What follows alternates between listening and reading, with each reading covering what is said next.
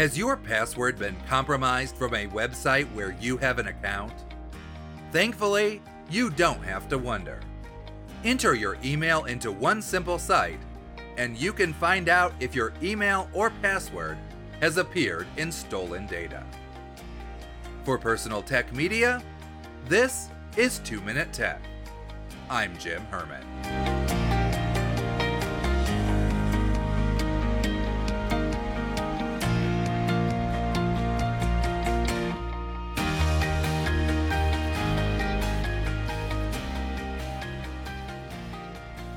You're probably aware of the advice that you shouldn't reuse the same password in multiple places.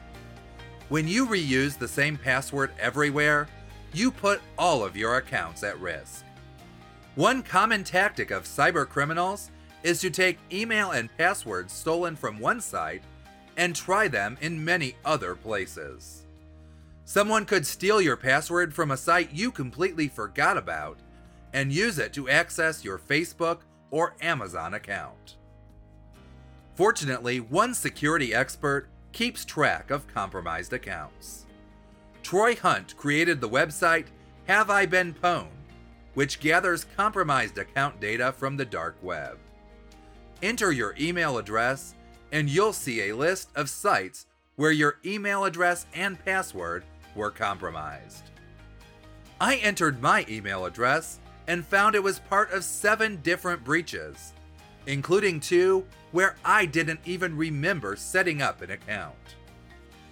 To avoid reusing passwords, get a password manager. It will save all your passwords and automatically add them to websites when it finds a login form. Some password managers will even integrate with Have I Been Pwned or similar databases. If a compromised password appears for sale on the dark web, the password manager can let you know that you need to change your password.